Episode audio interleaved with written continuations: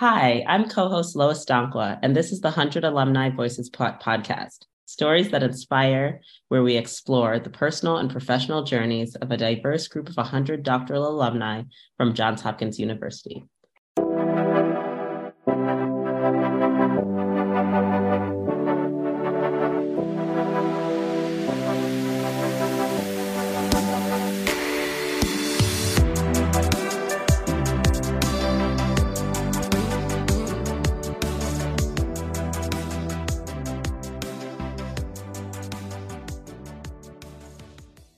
Today, we're joined by Nichelle Bowes, EDD in Education and current Vice Provost of Student Affairs at the Relay Graduate School of Education. Hi, Nichelle. Hi, Lois. So, how are you today? I am doing well. Today is the first day of our winter break. So oh. I'm doing very well. that's that's super exciting. It's not the first day of our winter break, but I'm acting like it is, which means I too am doing very well. so I think my first question for you is um, I want to learn more about what your um, doctoral studies were like, what drew you to get an EDD in education, and yeah, why? Great question. So I always wanted to have a terminal degree, but I have two master's degrees. Um, and as you can imagine, that took four years, five years of my life that I knew I was not going to be able to commit another five to seven years for a traditional PhD program.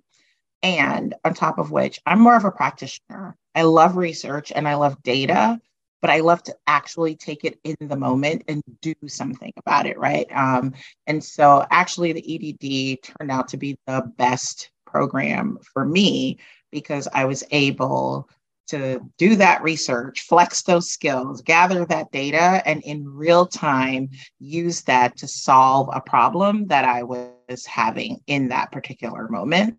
Um, and so, what drew me to it?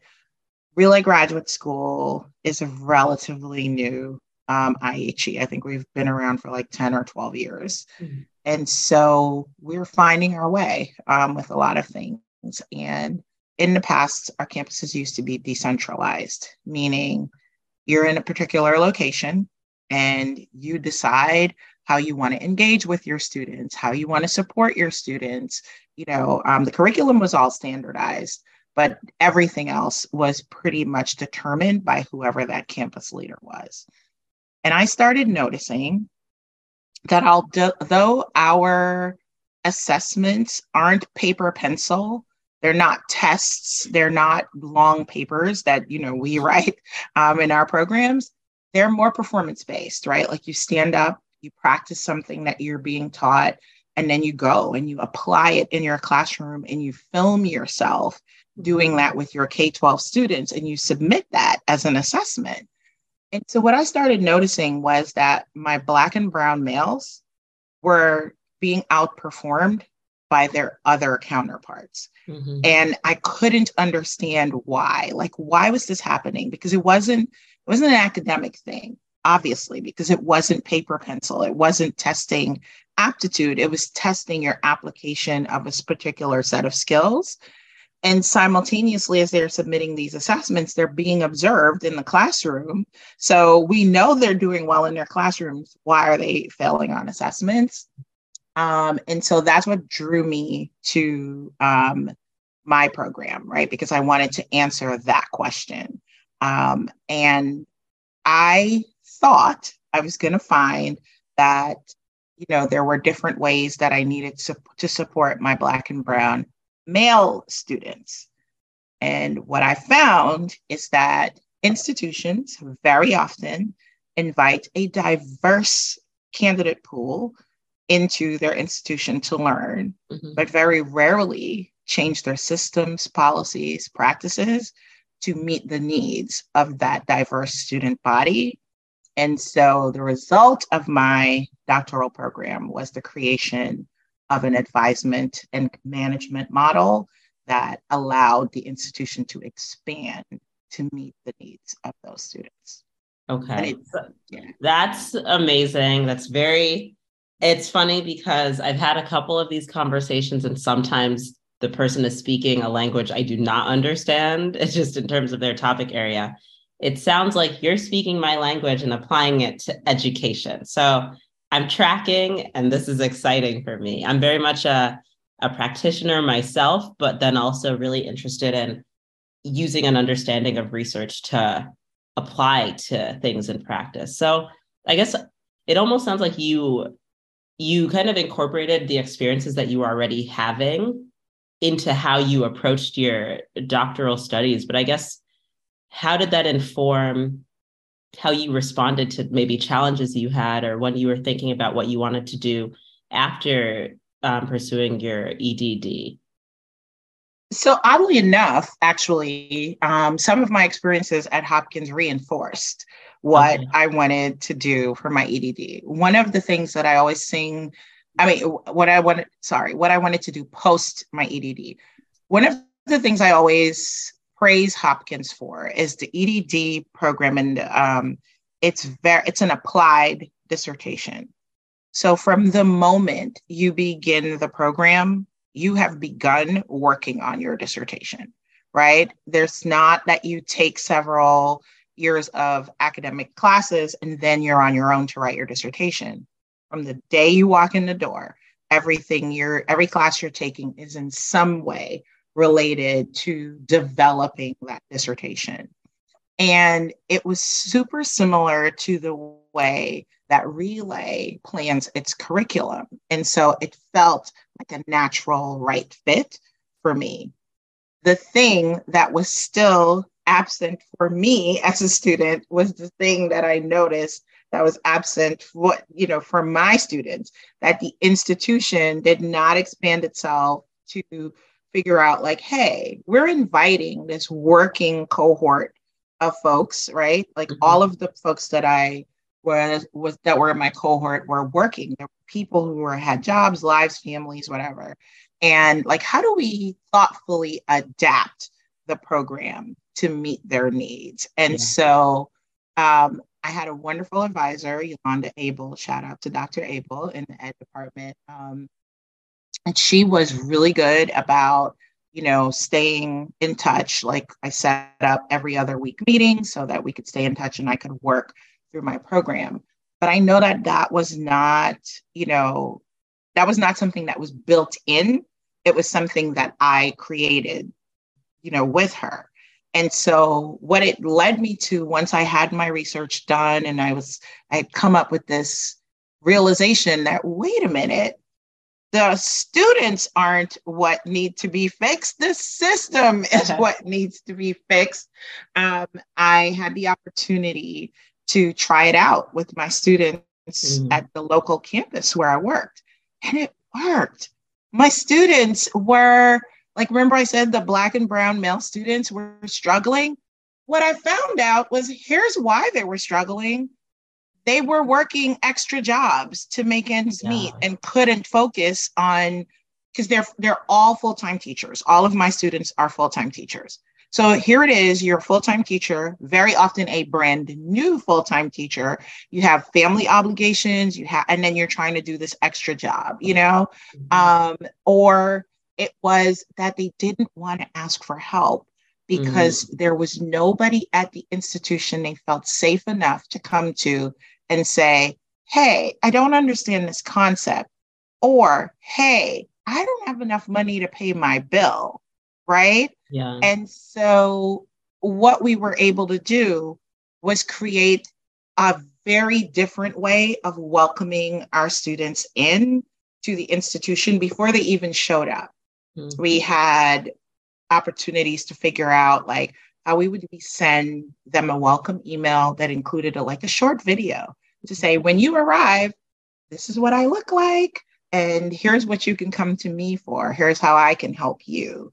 Um, and it changed the way that we sought to build relationships with them, right? Like at orientation, instead of just sitting and chatting with them, we tried to figure out like, what's your life map? What brought you here? Who are the people in your social circle that can support you when things get hard? and they will, as mm-hmm. everyone who's ever gone to grad school knows, right? They will become challenging. How do you manage your time? right? Because it we, you know, it was like we're finding out like they're trying to do everything and not really skilled on time task management. How do you figure out when you're going to eat, when you're going to do laundry, when you're going to go grocery shopping? Um, and then we also brought in someone who was like a financial specialist to talk to them about what's realistic on this new salary that you have and what maybe you know a couple of years down the road right? Because they're all recent college grads and they're like i'm moving out of my parents house. Do you have enough money to do that? You know and it was all those things that we had never considered prior that once we started pouring resources into setting up spaces where they were not only comfortable but informed and we started taking the proactive step instead of them having to reach out to ask for help. You missed a class, someone sends you an email and says, Hey, notice you weren't in class today. How can I help? Mm-hmm. Is, you know, what can I do to help you? Yeah. Right. Not, not judgmental at all, but just trying to figure out what could we do to bridge the gap between us and the students. And it worked on yeah. my local campus. And so you know the rest, right? Once you have data and results, like it becomes, you know, something that you can speak to, which led me to the role that I'm in right now. Oh wow. I love that um your story or the story that you shared today really shows some parallels for what you were experiencing and what you were seeing and um, where you landed on the importance of systems change and how it's important to kind of meet people where they are. And I'm curious for your own story and for your experience as a doctoral student or doctoral candidate, what were the systems, things that helped you, or where were there areas where you were like, oh, I need to seek a specific mentor or seek specific resources that can help me in my different hats that I'm wearing? Or, yeah, can you tell me more about that? I don't know. Maybe this might not be a great question for me. I'm going to tell you why. when I was accepted into the program, I went and I looked at all of the alumni, all the faculty rather, who work in the program, and I hunted for somebody whose topic was as similar to mine as because I knew I was going to be studying African American and Latinx males. And I found, I went and I researched and I found Dr. Abel, and I was like, ha, she studies the thing that is closest to me. And then I researched her background. She'd gone through Teach for America. I had gone through Teach mm-hmm. for America. She'd been a former teacher. I was a former teacher. And I was like, okay, that's the person that I mm-hmm. need to be my advisor. And so I came in already like having zoned in on a person that I wanted to have a close relationship with. And when I met with her, I said to her, I'm going to be here for three years and not a day more because our mm-hmm. program is a three year program. And we, she said, okay, well, that means you're going to have to work really hard. And, you know, this is what we're going to have to do. And we laid out a plan together. It did take me a little longer than three years, but she was the right person in that she was then able to help me build the right committee right? Mm-hmm. Like Dr. Rice, Dr. Eric Rice was on my committee, Dr. Camille Bryant was on my committee. So she was able to help me figure out like, here's where my strengths are as a student, here's where her strengths are as an advisor. And then what did we need to round out? Like, whose talents did we need to round out my committee? Um, and then she was just always honest and she was really really good about getting me um, my feedback in a really you know tight timeline mm-hmm. right so there you know you hear these horror stories like you submitted and and you don't get feedback for like three four months that never that was never an experience that i had and so i, I mean the, i think the program was set up for our success you know what i mean like it was set up yeah. for us to be successful um i think for me what I felt like would probably have been better is if I had been able to select my advisor right off the bat. Like if I, you know, um, at the time that I was there, when you come in, you you had like one person who kind of sherped you through your year one, and then you selected your advisor in year two. And I guess that makes sense, right? Like it gives people a chance to experience a couple of different instructors and then they would choose an advisor. Um, but in my case, I already knew who I wanted, what I, I came in focused. I knew yeah. what I wanted, how I wanted it to go. And thank God she was receptive and she was so amazing. I still text her and harass her every once in a while. yeah, uh, a good advisor and a good mentor is someone that's essential both during a doctoral program, before, after, and all of that. And really, the thing that I'm hearing pretty consistently so far is the importance of intentionality or how intentionality has really helped you. Um, and I'm curious, kind of, so you've given really good examples of how you've been intentional and how it helped guide your research and what you're doing now. But do you have advice for people who struggle with that or who are in the moment where they're working on their research, um, regardless of their program, and they're looking for their next role, but they don't know how to how to even pick that or their advisor relationship is okay or they're yeah do you have advice for someone that's trying to be intentional but doesn't know how? Yeah um, i think intentionality starts with understanding your goal right? Okay. like what is the outcome you're seeking right? Like and if you know what the outcome is then you want to know how is that gonna look like what exactly am i looking to feel to experience to hear right? Like once you know and you it, it's not just like you know like people say oh i want a job in academia. Yeah but how do you want it to feel right? Well, how do you want to be engaged? Where do you want to maybe live? Like for example i knew i did not want to live in the northeast. That was a no-no because it's cold and i do not like the cold. So a, a role for me needed to be something that was either in a warmer climate or remote which my role my role is currently remote. And so it's about narrowing down what are the things that you you definitely want and then splitting those into what are the negotiables and the non-negotiables right because you're not going to get everything on the list but what are the negotiables and the non-negotiables and then if you don't know anybody who's in that field use linkedin to your advantage there are tons of people on LinkedIn who post free advice. Like you don't even have to pay them.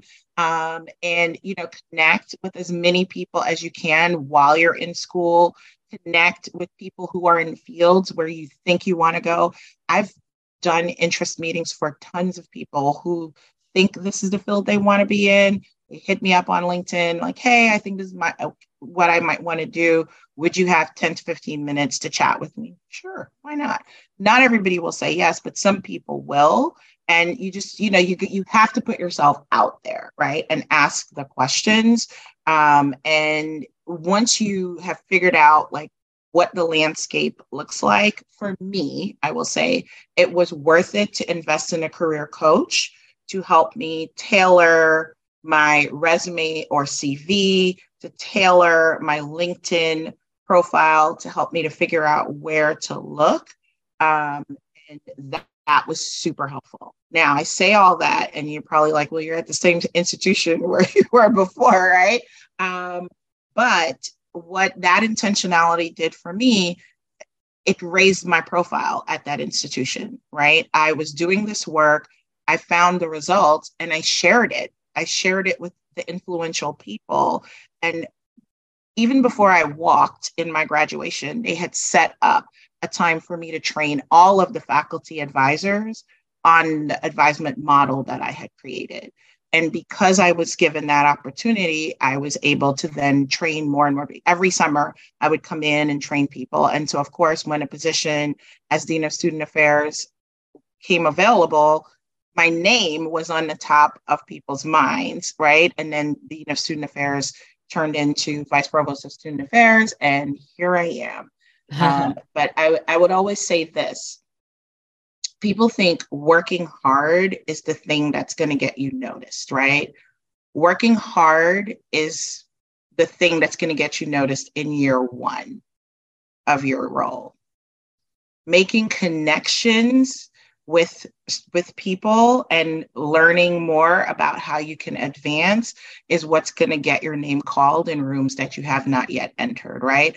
Demonstrating strategic thinking being able to manage even if you say i have no direct reports but you work with people laterally every day for example, in this podcast, I'm sure you're doing some lateral management, right? Like where you have to work with people from different departments to get it done. Mm-hmm.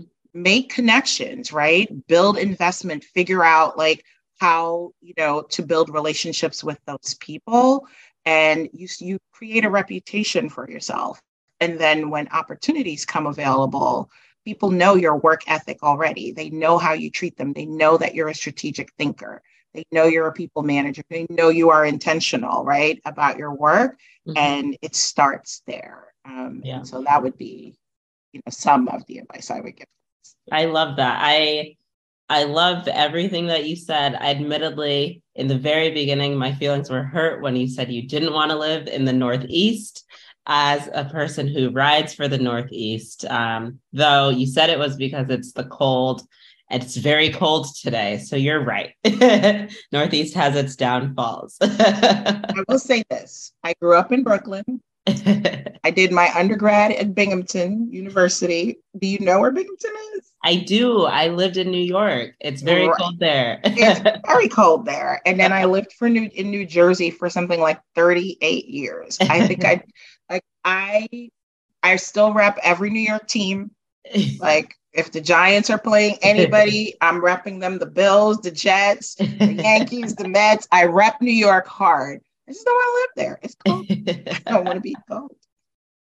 I love though that you also you really highlighted the importance of initiative as well, where it's resources can exist in abundance, but you still have to go and get them in some way, shape, or form. Um, and of course it's important to recognize there's differences in personality and different styles and approach but you mentioned you got a career coach to help you fine tune things or for some people it's reaching across laterally instead of if you don't have a higher up that you even are connected to or you even have direct report to right now. And it's maybe even about thinking about for someone for the person in particular what makes most sense for them to do rather than going, oh, Lois likes talking to people. Let me do Lois's approach of talking to people, when in fact, that is not natural to, to that person. So I love that you listed out so many possibilities that are still really effective ways to grow professionally when you're trying to figure out your path after doctoral studies.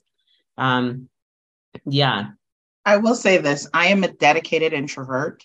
If you want me to shrivel up and die, tell me I have to go to a networking event. I hate like having to do the small talk and talk about myself. I am terrible, terrible, terrible at marketing myself.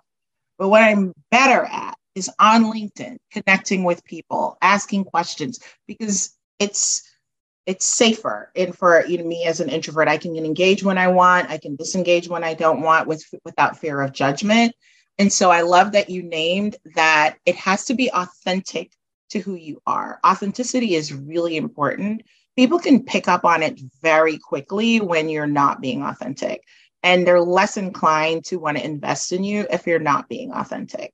And so that's why like i say like with lateral management if right now you you don't have a person that is a higher up or a lateral management is a really good way to start practicing those skills because there anytime you're working on a project with anybody there are bound to be times when it becomes a challenge for whatever reason.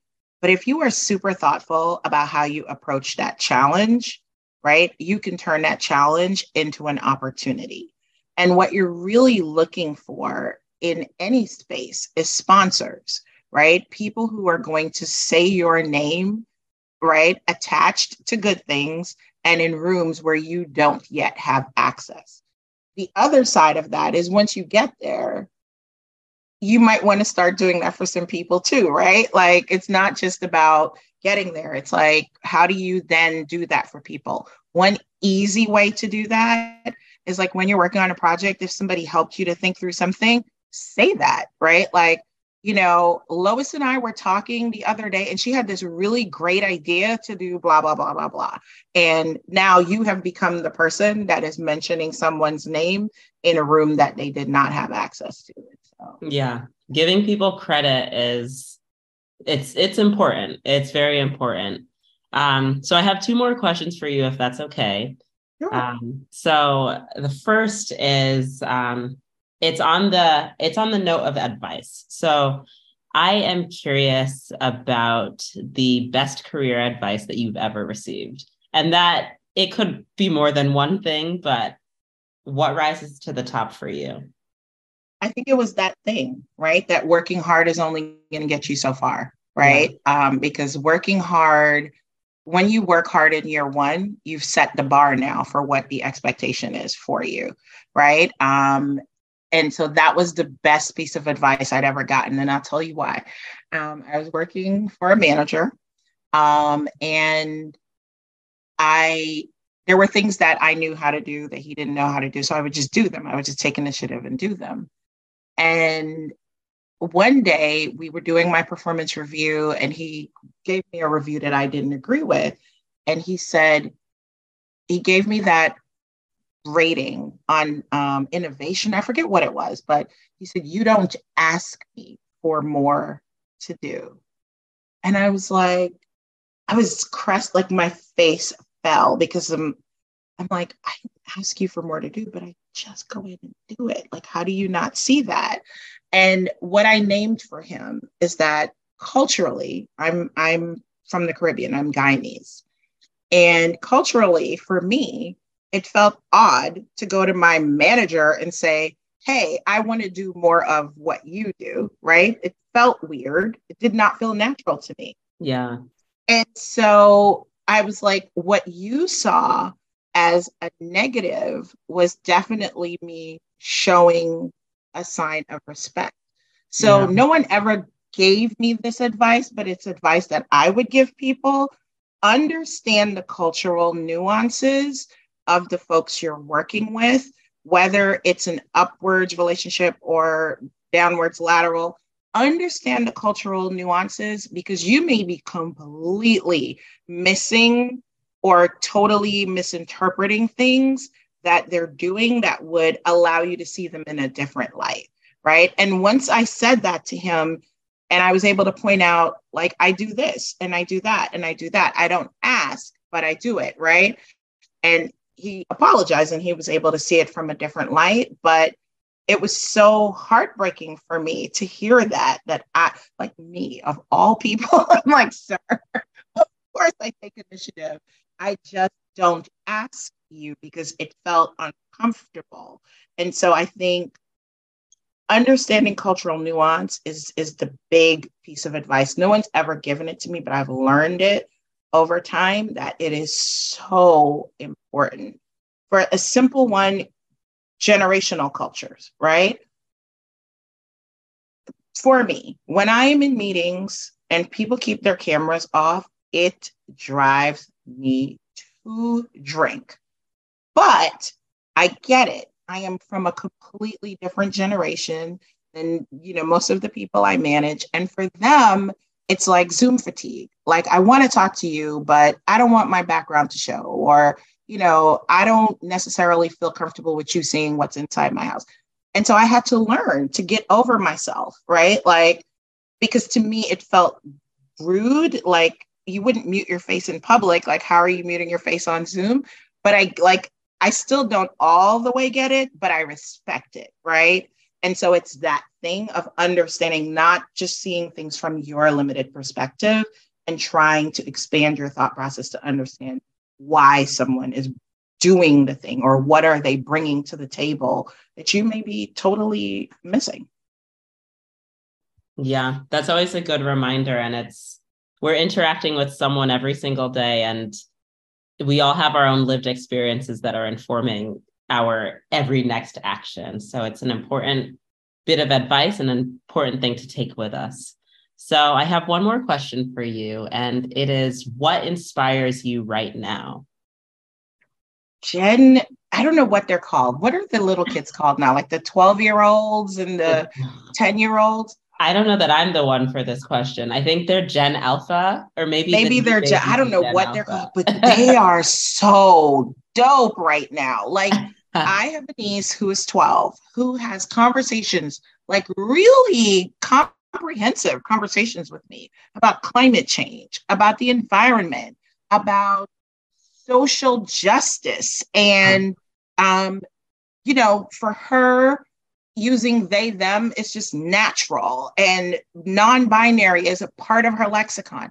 I am so impressed by them right? Like they are poised right to be the next generation of leaders and i see it every day in the kids that i interact with because they are they're exposed in some bad ways but in a lot of good ways to so much more than you know the generations before them ever were. And they're taking that information and they're distilling it in a really positive way. And they're walking out as like these social justice warriors who are like oh no so yeah they you know they them is not a thing like why are you so upset about that? It's just the way someone chooses to express themselves. Why can't you understand that? And i'm just like you're 12 but teach me. I love it. And they i'm so excited by them right now. I'm so excited by their promise. And so that's what's inspiring me because i'm teach i'm i don't teach anymore but i'm working with i'm supporting the teachers we're teaching them. And I'm like, we have to get it right because they're so dope and they're ready. They are so ready to learn and to, you know, take on more leadership from the ground up.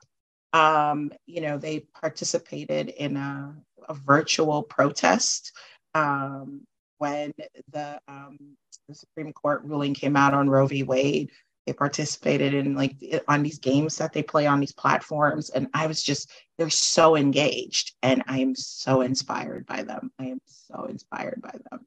I think they're going to be i think i think i'll feel safe getting old because i'm like by the time i get old they'll be in charge and they'll be all right.